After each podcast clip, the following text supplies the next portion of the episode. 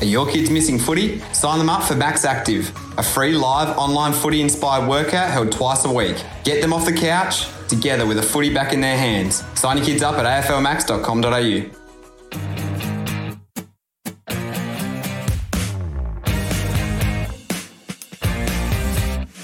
Hi, listeners. Pods here. Welcome to Max Mentors, a show that connects grassroots coaches to coaches with professional experience. This is episode one. The objective of Max Mentors is to give our community coaches an insight into what coaches do at the elite level and how it can be applied to grassroots. We know that the coach is the most influential person in any player's sporting life, be it junior or senior. Hopefully, the learnings you get from our mentors will help you become a better coach and take your coaching to the next level. Our guest today is Heath Younie, the current development manager and sample coach at the Adelaide Crows. In my eyes, Heath has flown under the radar in AFL coaching circles, but I couldn't think of a better person to kick off Max Mentors with. And I have no doubt you, by the end of our chat, will feel the same. There's coaching gems here at Max Mentors, so get your notepads ready and let's press play on my chat with Heath.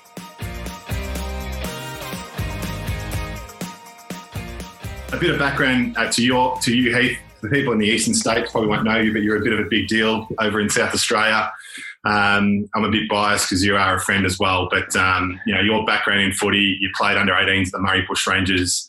Um, you you did it hard as a as a West Coast rookie in the uh, in 98, 99, um, which was which was probably a good experience for you as a youngin mm. um, then. And then you came back to the VFL, and then you headed to North North Adelaide, where you had most of your playing and and um, and footy success there. So. You know, 183 games. Correct me if I'm wrong here, mate. Mm. Vice captain and two BNFs. I mean, it's a um, there's a lot of people that um, you know play that play at that level and don't achieve what you achieve. So uh, I know you're a humble guy. And you want to talk about that, so we'll move on pretty quickly. But mm. um, you know, you went to, at the same time as, as playing SANFL. You're a teacher, and you set up a soccer academy at the school you're at, which was Windsor, Windsor Gardens, at the top of my head.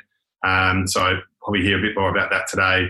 And then you got into coaching. So you started coaching the under 18 level um, at North Adelaide, and then you became a development coach at the Crows in 2013. So, um, which is you know where you still are now. So to to um, to grow in that journey. I'm looking forward to hearing a bit more about that. But you are the current sample coach and the uh, the head of development too. So when I talk about development managers um, in our game and the people I've dealt with, you're not just a development manager for talent, Heath, and we'll get to this in a second. You've actually been developing coaches around you uh, for the last five years too. So.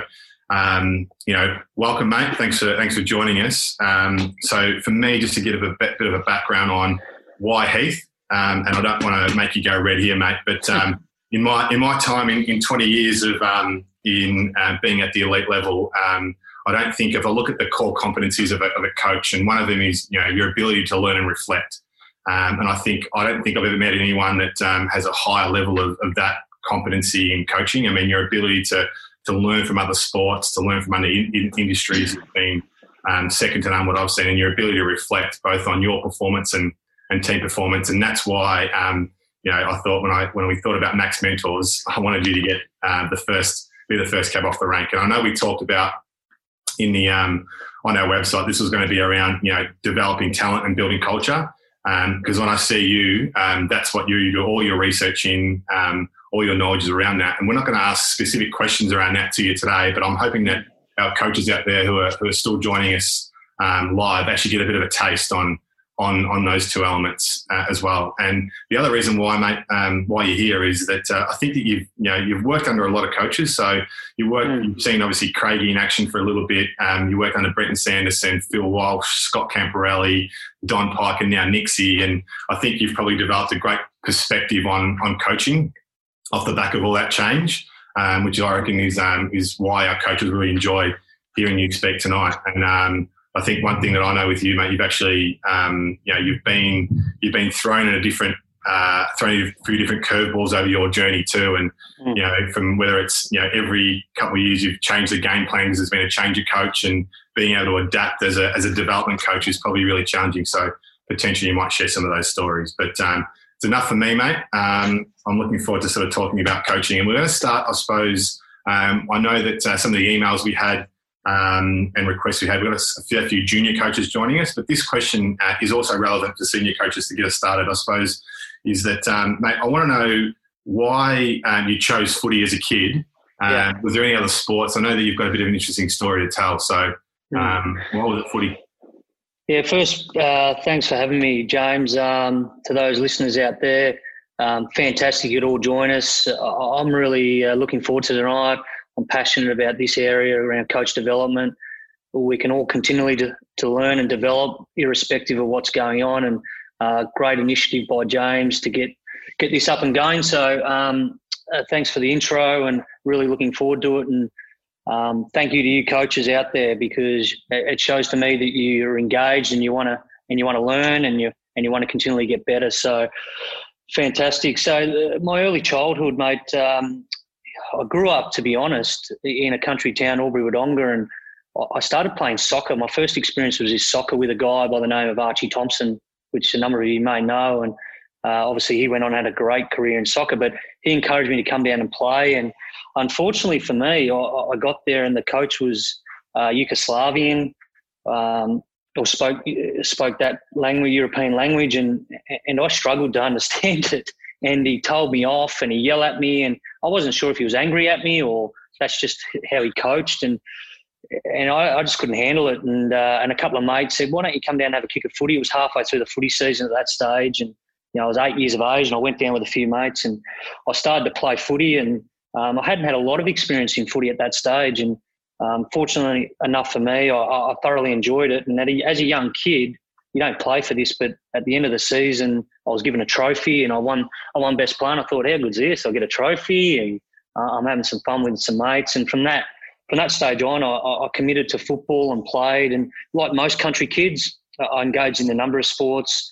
I didn't go back to soccer um, because I was just I was scared of what was going to happen there with my experience with that coach. And um, played tennis, uh, pl- played tennis at a reasonably high level, and, and basketball. So like, like most country kids, involved in a number of sports, but just love the team environment of footy and and the dynamic of the game and and how it was um, how it was set up. And um, I learned a lot though from that soccer experience. Even though when I reflect now, is when I coach, I remember that so vividly eh, about how you speak to players, the language, the bo- not just language in verbal language, body language, and how that can um, have a huge impact on a young a young kid. Now he may not have been angry at me, but that was my perspective at that period of time, and it pushed me away from soccer.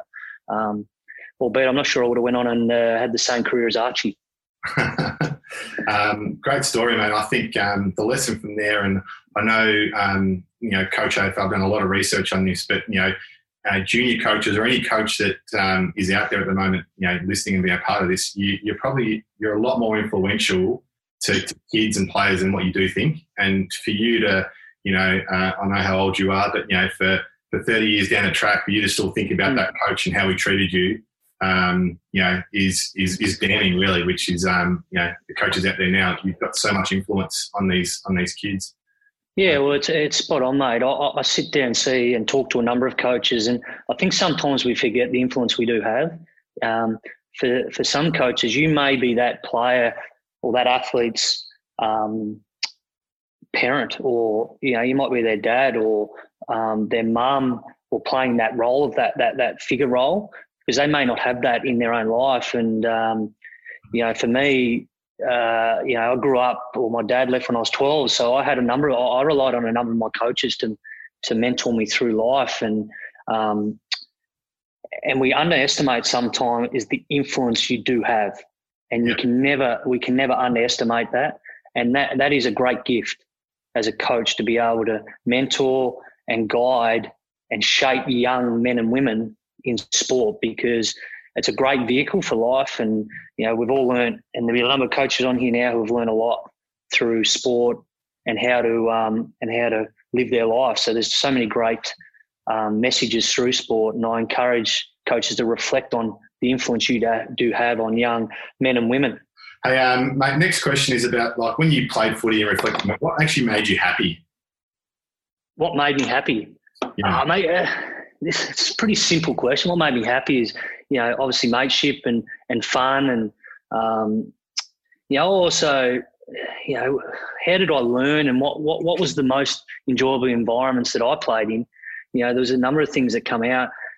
I loved being challenged in one sense, and I loved the challenge of the game, and I loved what it what it produced and what it what it challenged me in. I loved the hard work, and, and when I say hard work, and I reflect now the process of it.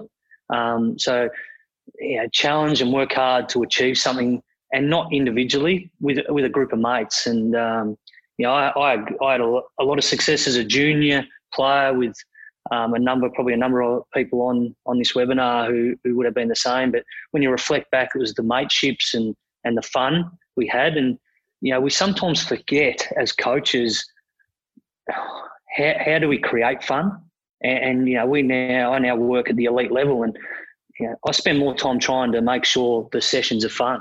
Um, yeah. And you've seen it, James. We've we've had DJs at our training sessions and dropping tracks and um, you know different things going on to engage our players, so to make sure they're having fun because at the elite level it, it can be a challenge and it can be a grind and our responsibility at the elite level is to keep challenging our players but more importantly for those coaches out there who are molding young men and women your job is to make sure they come back and play.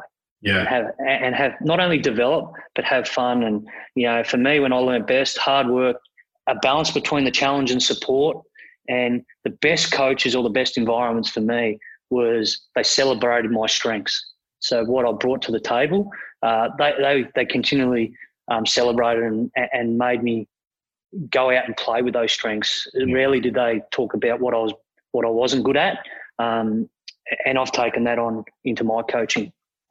Great, and, that, and I, mentioned earlier, mate, you're a um, you're a school teacher. I've just sent a question yeah. through, which I might um, might get to in a second as well, and it's yeah. relevant to this next question I have for you. But you know, um, working with you and, and and your teaching background, you've got an amazing way to actually break groups up. Um, you know, potentially the AFL might be getting down a path where there's smaller list sizes. Mm. Um, you know, I know you do a lot of smaller groups, sort of learning stuff. But how have you, you know, when you reflect on when you played, how did you yeah. learn best, and how have you sort of found transitioning that into coaching and and getting, you know, at the moment 45 different guys that all learn different ways? How do yeah. you balance that? Yeah, it's a really good question, and I've, I've really drawn on my education background for this. Um, one of the things we did at our footy club is with our way we, we met. Uh, we used to have a, a facility, a lecture theatre, and I, I, and you know this, we knocked that out and create a big open learning. And and for me, it's about empowering the learner. So when we sit there and teach, and this, and I won't get too heavy here, but from a teaching background, you have two athletes have two choices. They can be a passive learner or an active learner. So it's not just the coach's responsibility to provide the learning um, environment. The, the players have a responsibility to participate. So you're either an active learner or a passive learner. And what I mean by that, passive just sits back in their chair and waits for the answers. Active is getting involved and um, challenging the coaches and asking questions and getting them to elaborate and owning their own learning. And for me, we spend a lot of our our time educating our players to to do that. And um, so that's some of the philosophy behind it. Yeah. Yeah. So you're talking about now. You're actually te- like you're learning your players or teaching your players how to learn. Correct. Correct. So how do you and, and, that? And so for me, it's about understanding uh, when we sit and talk to the players to go, well, your it's your career. How are you going to best um, pave your way through your career. So you, you drive your own career. How do you learn? And when I say, when you say, ask the question, how do we teach that? Part of the methodology, we, we use a combination of things, whether it's small group learning. Um, we don't do a lot of large group presentations. I'm against that because you create an environment where passive passive learning happens. Yeah. Um, and also, not everyone feels safe in that environment to be able to talk up and challenge and and understand and they don't want to make mistakes. So we'll do a lot of lot of stuff in small groups. I'm also I'm also of the sometimes it's not about um, the learning may not be from vision or the training. It might be just going and talking and asking questions and, and getting to know your athlete. Um, so we'll use a number of different methodologies or um, ways to be able to educate our playing group. Um, but it, but it varies, and you got and that's part of today's society about engaging your players. Sometimes it's the player teachers for me, and I know uh, James coming from Geelong, you come from Geelong, it's well documented that the players taught the players. So for the coaches out there who are coaching at a higher level, at an elite level, call on your players to teach the players. Provide them some provide them some structure in how you want that to be done. But you know, nothing nothing beats players teaching players. They're the ones out there. They're playing the game. They understand the game. So spend your time helping them teach the other players. It goes to your point too, because obviously at community level, we've got the majority of our coaches here today are from community clubs, and uh, we look forward to seeing them back in action. But yeah, that's going to be a challenge for them when they've got limited resources and there's sort of one coach and and sort of forty players. So you, you know, if I'm reading between the lines of you, I suppose your advice to them is to to get their sort of senior players or the more experienced players, teach them, which then they can actually go teach in smaller groups and potentially that learning gets filtered across yeah, um, well, mate, you're spot on. And I did this, and people will sit there, oh, that's not achievable. I did it as an under 18s coach yeah. at North Adelaide. I had my, I had the older players who I could trust, and they understood, for example, body work and what I, what we wanted to teach them. So I would have the senior player or those 18 year old kids who understood it. And all we are looking for, we're not trying to teach a whole range of things. We broke the skill down. I was just working on this, and you know, allowed me to go around different groups. And I'm talking practical now but I got the players to teach each other, and and, and I just there I was just there to tidy it up and keep it on on um, on track. But sometimes the challenge for coaching, mate, is that you've got to be well planned to do that. So you can't just rock up to a training session and expect to be able to execute that. It takes a bit more time, but geez, the results outweigh the time.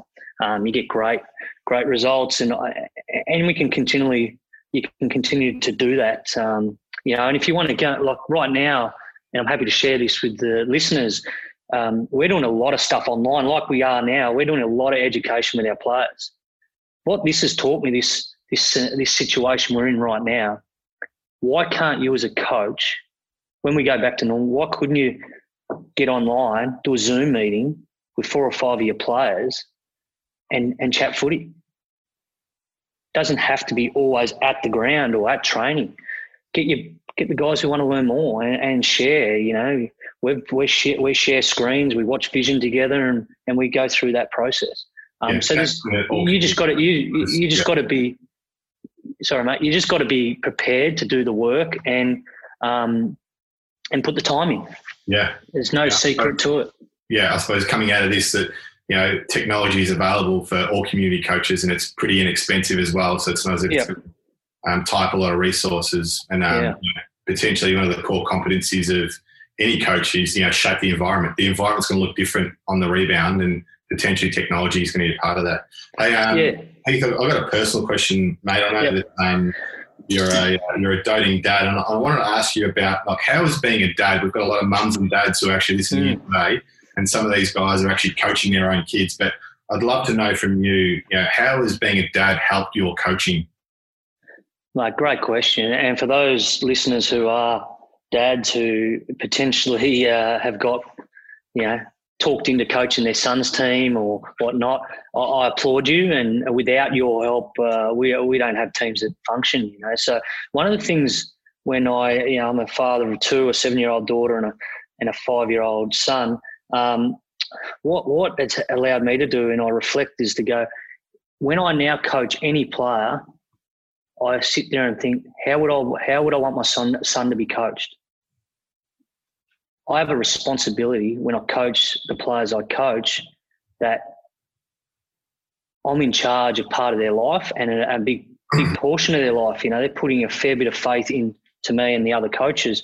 So when I look at it and go, well, how, however I treat this kid and how I coach this kid, I'm going to make sure I do it because that's how I would want my son to be coached.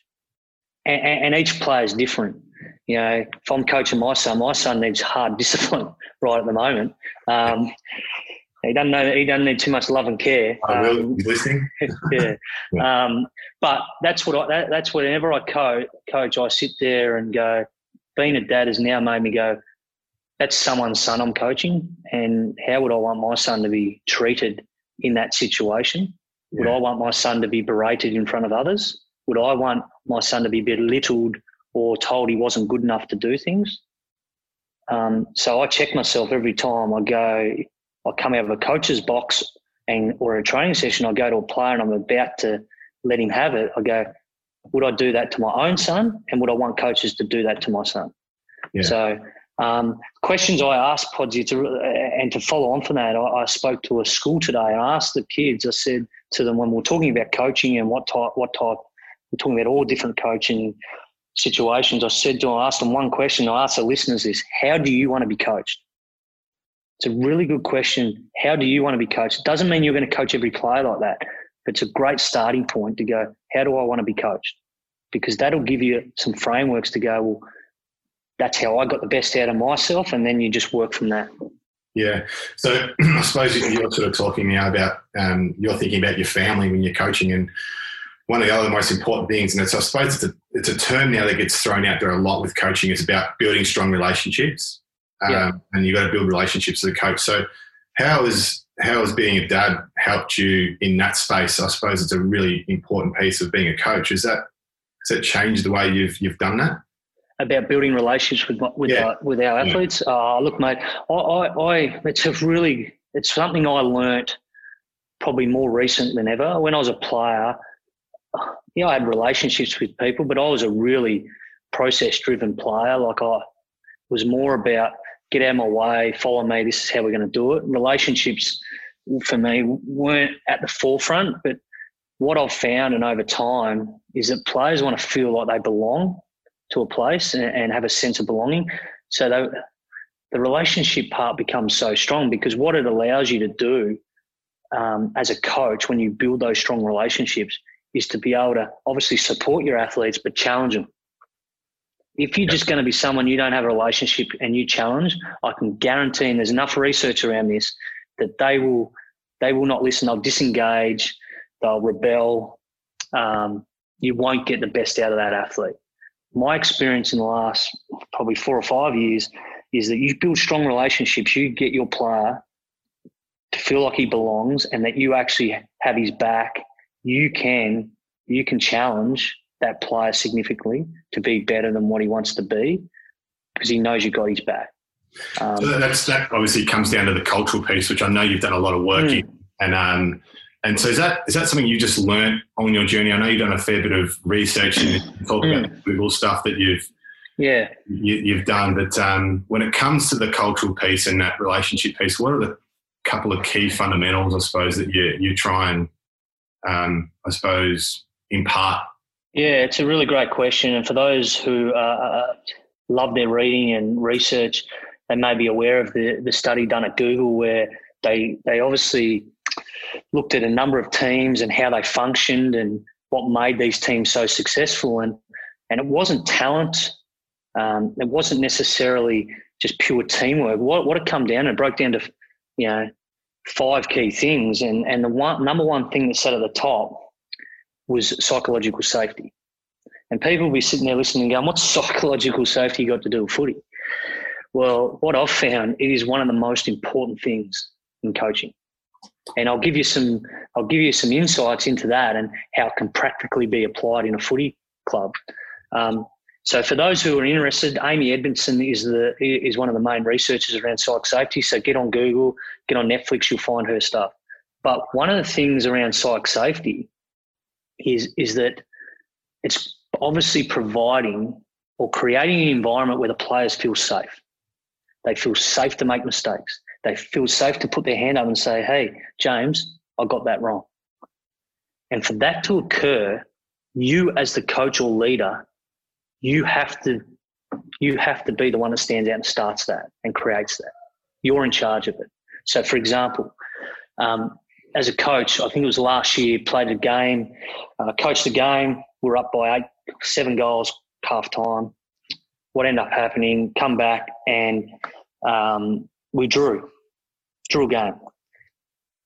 The players executed everything I asked them to do, or we as coaching group, but me in particular, I asked them to do. I went, I didn't pull the trigger on a, on a strategy or on a move quick enough to get the game on our turn, keep a game on our terms and win that game footy. So I walked into the I walked into the rooms after the game, and they're probably expecting me to be really disappointed with them, given they gave given up a lead. And the first thing I said, how proud I was of them, and that this one's on me, fellas. I got it wrong as a coach. And they sat there and looked at me, going, "Well, hang on a minute, what's going on here?" And I said, "Guys, you did everything I asked, and you executed beautifully. That's on me. So when you go away from here, you'd be really proud of your efforts and your achievements." that's that's my fault and I'll wear this game. What that created is players then felt safe enough to make mistakes. They come to me and say, look, I got that wrong at the stoppage. Um, and basically, um, they felt comfortable to not only challenge me, but own up to when they, they weren't getting things right or how they felt. So I'd created this environment where safe, they felt the players felt safe. And for young, your responsibility as a coach I don't care if you're coaching under eights. I don't care if you're coaching senior footy, under six, whatever it is. Your responsibility as a coach is to let make these kids, these players, these athletes feel safe. You have a responsibility as a coach to do that. That's great, mate. And what you're sort of talking about there is showing a bit of vulnerability. Actually, yeah. almost starts that process too. So um, I appreciate you sharing that uh, that story. And I just we just got a question from from someone else, which is not which is actually a really good one, I suppose. Um, Work life balance um, is always talked about, but um, you how do you actually manage balance being, being a dad, um, you know, a husband?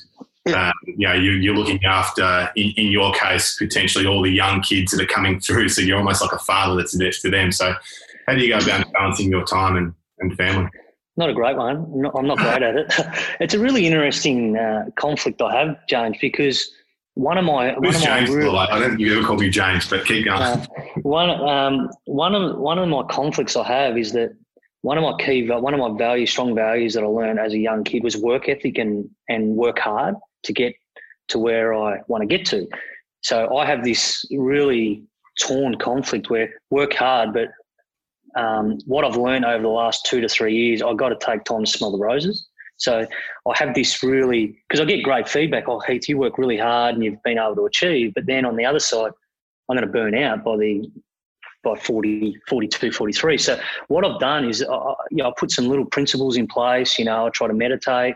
Um, I, I have, I try to try to live by the rule when I walk, coming driving down my drive, down my road. I'd switch off. So I'd take my, I'd nearly take my coach's mask off and hat off, and I'm about to walk in as a dad. And my phone goes down. It's not always perfect, but I try to, what what they say, de-role. So I get out of my coaching uniform and become a dad for that period of time. And you know, I'm not perfect at it. It's an, ongoing, it's a working edge of mine, um, and it's a challenge. And um, you you got to somehow find the way, find a way to to break your roles up I'm a dad now. Um, and one of the things I got taught probably two years ago about being a dad was every time I sit down and my, my son or my daughter says, Can you read me this book, dad? And if I say no, what I'm actually saying to them is, You're not a priority. That's what I'm saying. You're not a priority. So I check myself when I when they say, Can you read me a book? And I go to say no, I, got to go, No, right now I'm telling them I don't care. They're not a priority. So little things like that, check, check, but um, keep physically active, healthy, uh, meditating, um, trying to, you know, trying to do things that don't involve coaching or learning, just to, to check out, mate. Yeah, that's great. I love the um, the de-role thing. I think uh, yeah, would want me to do the same thing. home from work too, so I really like that. I think um, there's probably a lot of people here taking some notes, um, some good learnings here, mate. So thanks for sharing. But um, we're actually going to we'll, we'll we'll take this to a podcast too. So we'll let everyone know that um, this will be this will be out on in podcast land as well, so you can actually listen to it again if you, if you or if you missed out or something missed out wants to listen to it. So we'll do that. Thanks for listening, and we hope you're enjoying this episode of Max Mentors. We'll be right back after this short message from our partner. AFL Max is the best place to train indoors, whether it's mixing up your training schedule or having some fun as a team. Hire the venue or let us run the session for you. Book your team in now at aflmax.com.au.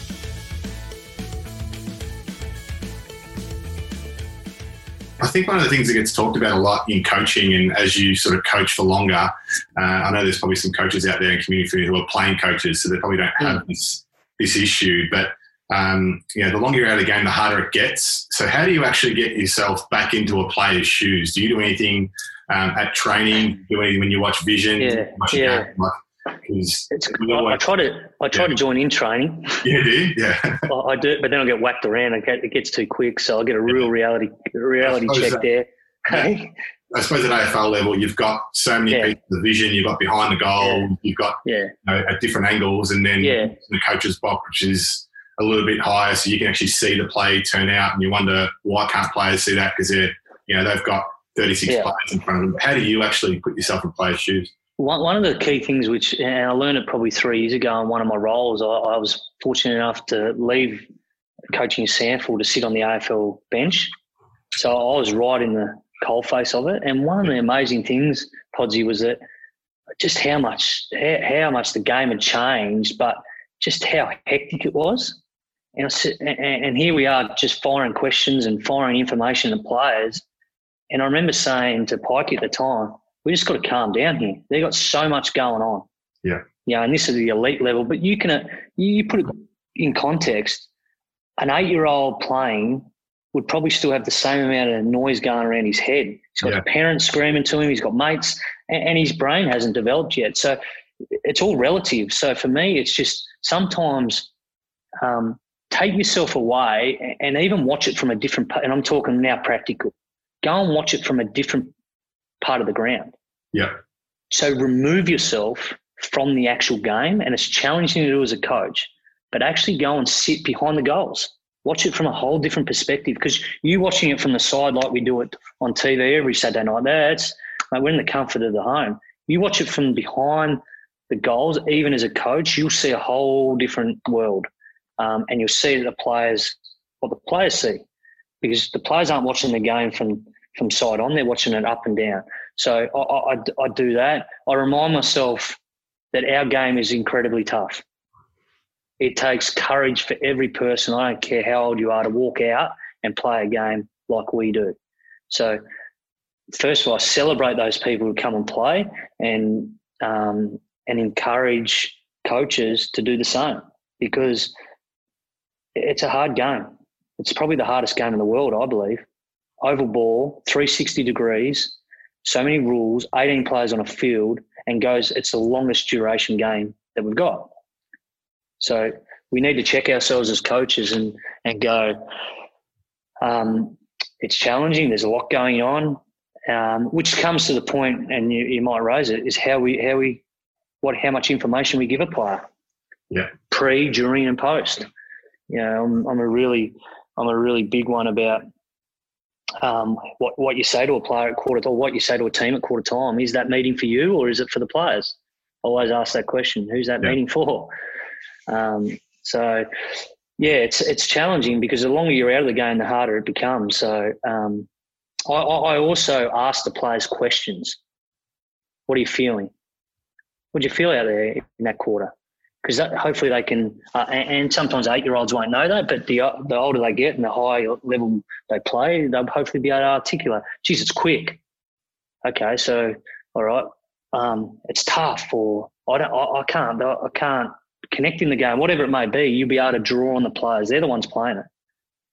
Yeah. So, Great answer, mate. There's some some good tools there for for our coaches that are are part of this and listening. Mm. Um, I just want to get on to, uh, we've, we've only got a couple of minutes to go before we sort of uh, need to wrap up, but um, I wanted to talk about, about environment a little bit. Yep. Um, as I mentioned earlier, I mean, you've been a part of the Crows for a long time, but you've actually probably been a part of different environments within that environment, if that makes sense. Yeah. The yeah. you've had um, and some of the tragedy that, that the club mm. has experienced. So I just want you to sort of think about one thing that you've seen, um, whether it's one particular coach, but what yeah. what kind of environment, what one thing actually gets the best out of people? And I'm, when I'm talking about people, I'm talking about what gets the best out of coaches, administrators, um, you know, players included. But what's one thing that you can reflect on?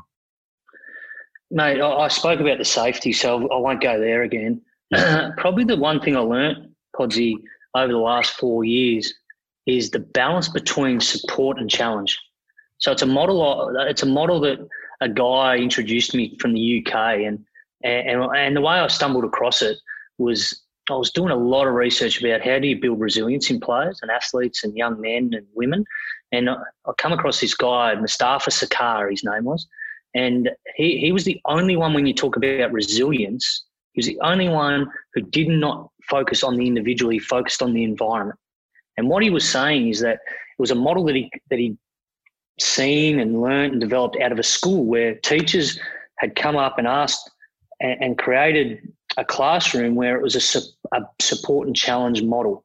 And what I mean by that is that if you create an environment that is really low in support and low in challenge, disengagement occurs. So disengaged players won't engage in the environment. If you create an environment that is um, low in challenge but high in support, it becomes really comfortable. So they, the players don't develop. If you create a model or an environment that is high challenge, low support, it's ruthless. It becomes um, too strong, and players rebel, and they just they get too stressed. The environment's too stressful. So therefore, what is the perfect environment according to what I've learned over time? It's the balance between high support and higher challenge. Yeah. What I mean by that, and, it comes back to the relationship building, but your environment has to have a level of challenge and it has to have a level of support.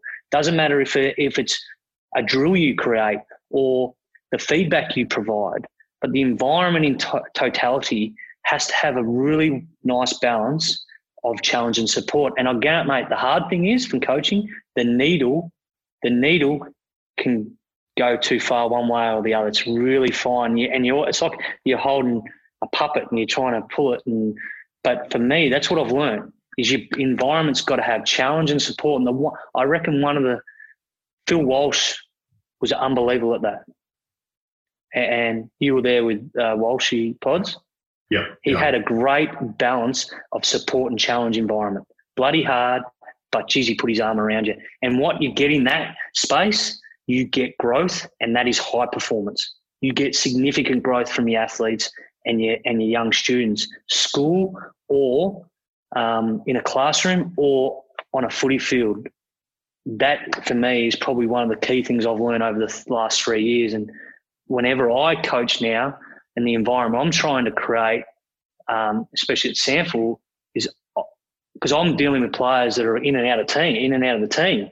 So how am I going to create an environment that they feel supported, but mate, I'm not letting letting them off. Yeah, I challenge them.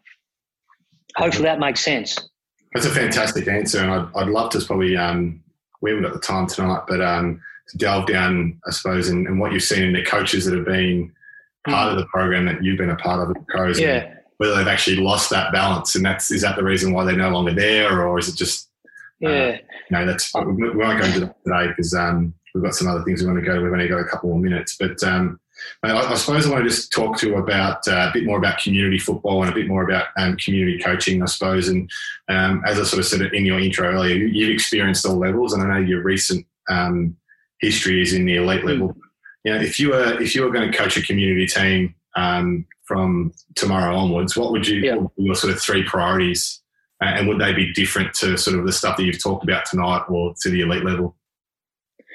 Mate, um, no, it, it, wouldn't change. Yeah. And uh, and I reflect on this. I reflect on this earlier when um, when we're going to speak tonight. Is how, would I would I do things differently? Three things, mate, for me, and we can talk a little bit about each coach fundamentals. The yep. game, the game has not changed over 150 years, Podsy. right? And when, if you look at the elite level, and we've spoken about this, you look at the elite level grand final day, the team that executes the fundamentals for the longest period of time generally win. It's not tactics, it's not strategy, it's fundamentals.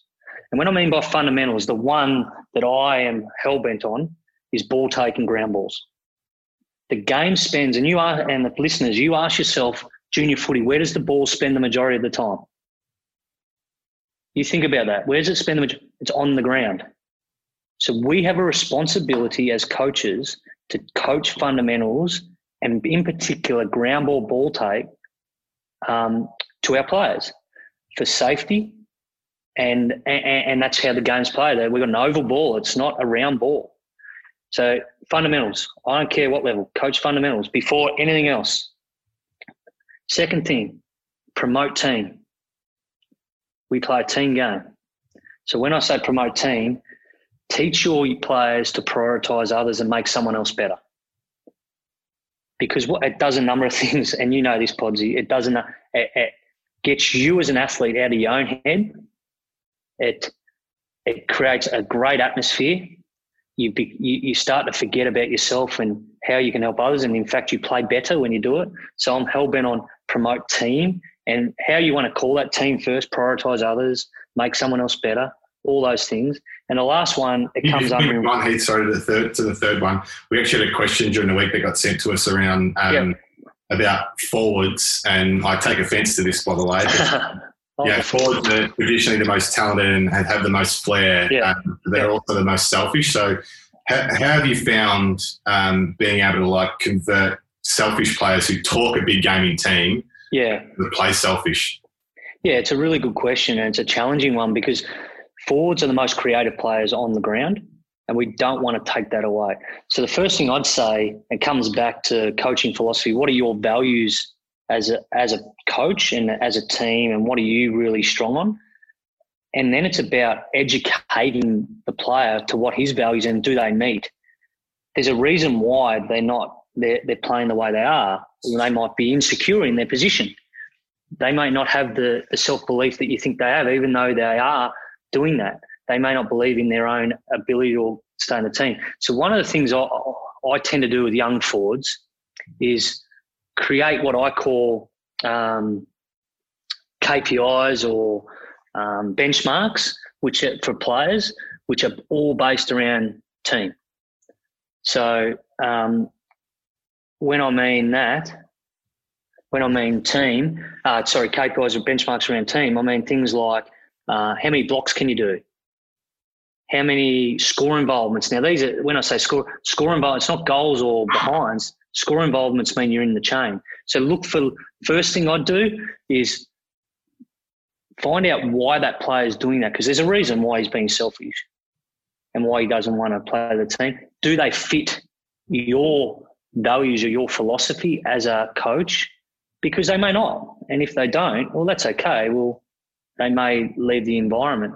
Uh, and three, work with them to come up with and reward reward the team things. So for me, if I'm working with a player and we're talking about team, a young forward, when I show him his vision, I'm not showing him kicking goals or individual. I'm showing his blocks. So he's getting rewarded, and then he would start to do that more. And he'll because what happens, mate? It's like anything. The more you reward someone with something, the more they're going to do it. So there's some things that I would do, um, be very, very careful. And you know this, Podsy.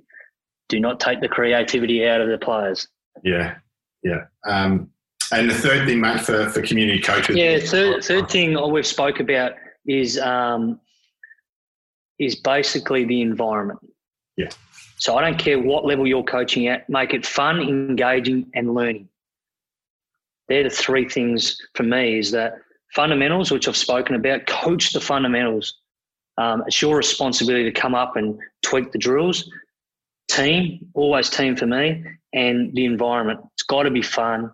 It's got to be engaging, and it's got to be it's got to be a learning environment. Got to teach. Great, mate. Great three things, and I suppose uh, just listening to you talk about um, forwards, and just in my own sort of head thinking about my experience, and it feels like a long time ago now, but. The challenge for, for me as a as a forward, I suppose, was, and this is to the to the um the person that asked this question during the week was, you know, as soon as you started to think more about those KPIs and the team things, you potentially started to get away from your instincts. So it was this like mm. balancing act. Oh that, yeah, yeah, you're spot on.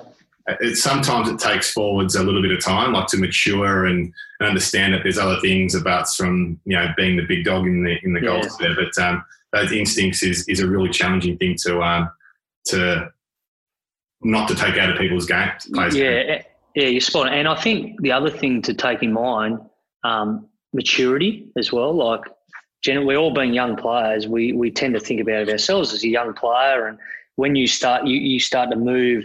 It's generally 25, 26, 27. You start to think more about the team. So um, that's that's the other. It comes with maturity as well.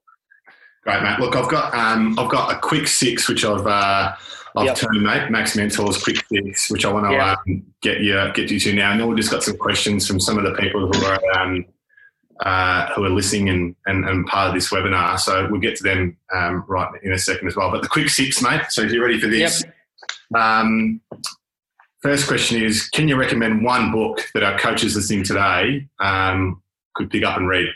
Mate, I can't recommend one, as you can see in the background. I several.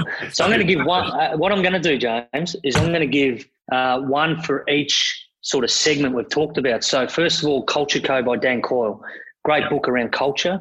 Um, and he's done a lot of research around what the best. He look went and spent eight years, or sorry, yeah, about eight years or four around that eight with eight teams, the most successful teams in the world, and not just sport, but uh, Navy SEALs, all these things. And he's able to draw some key things out there. A great read, some great stories that support that. So, Culture Code, Dan Coyle. The Art of Coaching, I'm going to go local here uh, in Australia. The Art of Coaching, Dave Wheadon.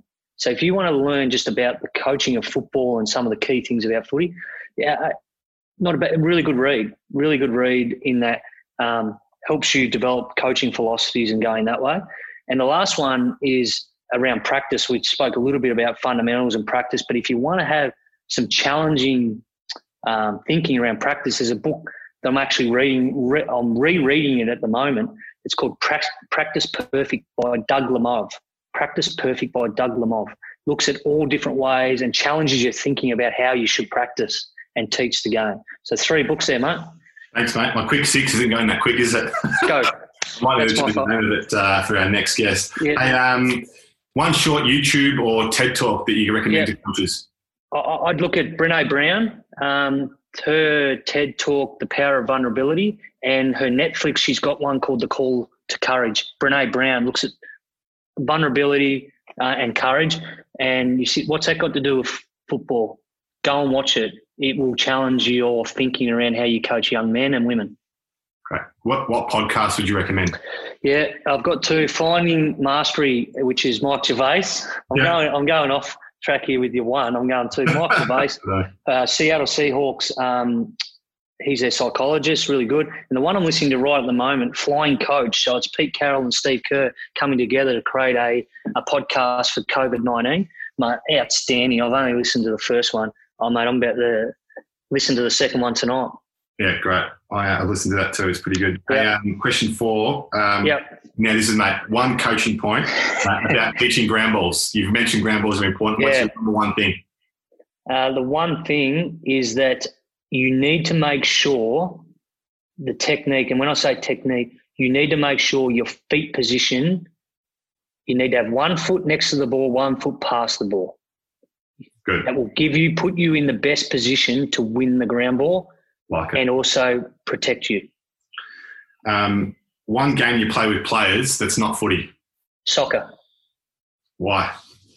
Because it teaches off ball movement, shape, um, uh, body movement, how to receive a ball, how to pass a ball, where you move, when you move, what what happens. Unfortunately, though, uh, what happens, James, is that sometimes the players aren't technically sound, so the game breaks down. But uh, it's a great game to teach off-ball movement. Yeah. Um, and last question, mate. What's your most yep. important value? Well, these two tie together. Curiosity and mastery are the thing. I I'm curious to be better every day. I, I chase mastery. Um, so they go together. And the other one is genuine care. I think you can't coach without care. Great, mate. Thanks for the uh, for the quick six, or we'll call it the medium the medium six in your case. Hey, um, yeah. just we'll just uh, before we finish up, we've got a couple yeah. minutes, five minutes or so. Um, I just want to get some of the questions from some of the coaches. This is a really good one, actually. Um, when you talked about fundamentals, yeah. Um, can you teach fundamentals through games, or is it just in um, in drills or drill based stuff with lots of repetition? Great question, and I debate this with uh, one of my colleagues uh, who's who's at the uni, uh, Flinders Uni, about can it's game sense versus skill development. I think there's a, a there's there's room for both. I think you need to scaffold it. And when I say that, when I'm, what I mean by that is we we have training or craft training at the start and at the end of training where that's about skill development. Break the drill down. And depending on the level of skill, so some of our players who are outstanding kicks, we've got to challenge them. But for some who are still learning and, and trying to master their kick, we've got to we've got to make sure the environment is um, is less challenging. So I think you you got to do both. Um, you got to find the balance of where your players are at and watch. But I've seen where if you just do games, the trap for just doing games, not enough players touch the ball. Yeah. The best players touch the ball.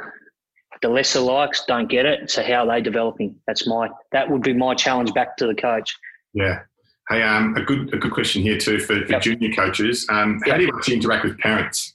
Yeah, it's a really good one. I, I had the challenge as a school teacher um, back in the day. Yeah, for me, one of the things I've done, uh, not more recently, but I do regularly when we draft our players into our club. I get all the dads in and all the mums, but more particularly dads, and I speak to them about my who I am, what I do, and why I do it, and um, and, and put it out there. This is we're now in charge of your son, and I'm put in a position to coach your son. I appreciate that you've played an important role now. But what I want them to do is to actually enjoy the ride with your son. Don't coach him, just enjoy the ride. Be his support. Be there for him and pick him up. But you don't have to give him advice. That's that's my job. Um, and the other thing I've, I've toyed with, uh, Podsy, and it'd be interesting to see what coaches think of this. And I'm talking now with our young SANFL team. I was going to do it this year. Pre-game, I was going to get the dads in and actually talk through my game plan and actually, here's your son's going to play in this position. This is what we're going to do. Um, and so they get a feel for being part of it. Um, and and but there's no there's no easy answer. It's challenging, but I'm really big on being really transparent at the start of each season saying this is who I am, this is how I coach. Um, got any questions? Ask me, but I'm in charge. Basically, bring him into the tent is what you uh, is basically. Bring them in, mate. Bring them in. No, I love it. Hey, uh, last question, Heater, because I Yep. know you've got dinner to get to, and uh, and I don't like when you're grumpy. So I could Hey, talk um, all night, mate. this is actually a really good question. And I know you haven't got a lot of a lot of experience in actually coaching um, females, but I know that you Yeah. work with a couple of coaches within the organisation, and the Crows AFLW team Yeah. have been quite successful in their uh, in their inception. So, uh, any tips for for female specific? Um, you know, drills or Yeah, or suggestions for coaching too? Because I think you know you know that as well as I know this this area is going to continue to grow, and we've Mm. Yeah. got some, some female coaches here with us today, and it's something that we want to explore. yeah, it's fantastic to have them on on tonight and listening. Um, for me, it doesn't change. What one thing I will say between female and males, females are they're just sponges. They want to know everything, um, and they're fantastic to coach. You know, I've had the privilege to speak to some uh, some of the great female players in Erin and Phillips and Chelsea Randall. Um, but one thing I've noticed, and it goes back, it's done change whether I'm coaching young men or or young ladies. Start with the fundamentals of the game. Coach ground balls and coach them properly. I, I see too many females not understanding how to take a ball cleanly off the ground, and I'm amazed that no one's hurt themselves significantly because uh, they haven't learnt it over a long period of time. So you've got to go back to the basics. Don't worry about strategy.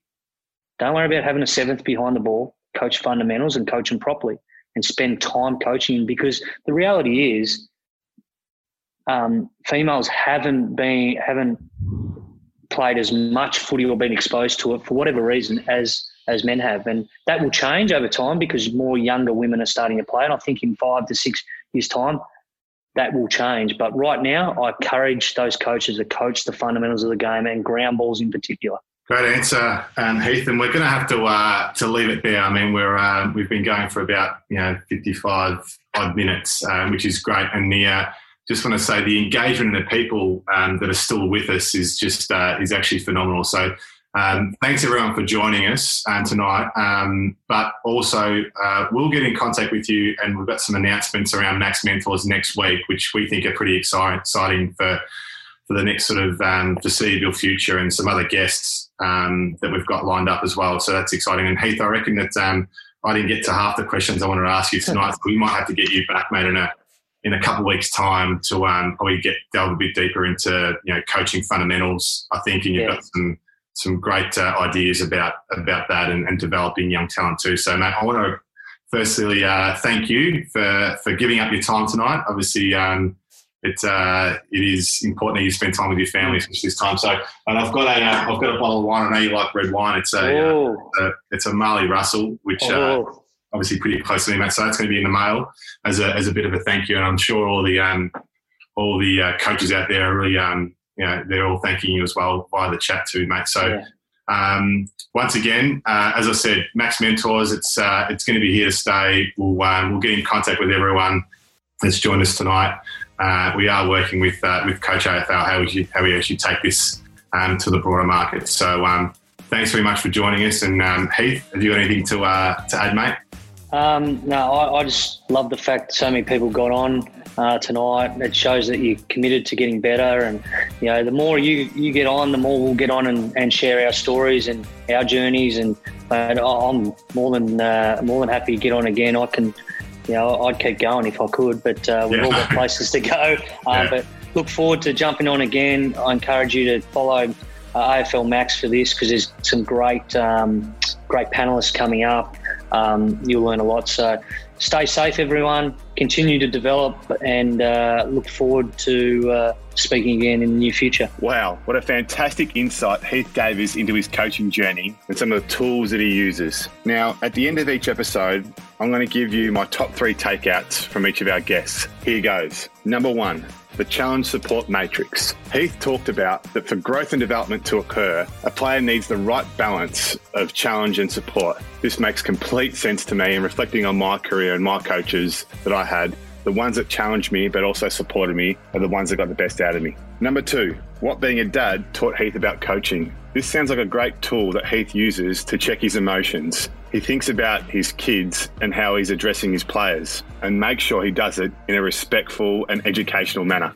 Takeout three was the D robe. You know, with work life balance and everyone's lives being really busy, it's really easy to take work home and it's really easy to take coaching home. But what Heath does when he drives down his street, he thinks about derobing the coach and putting on the robe of the husband and the father. I thought this was a fantastic little idea, something that I'm going to take forward as well. Thanks for listening, and we look forward to your company again on the next edition of Max Mentors.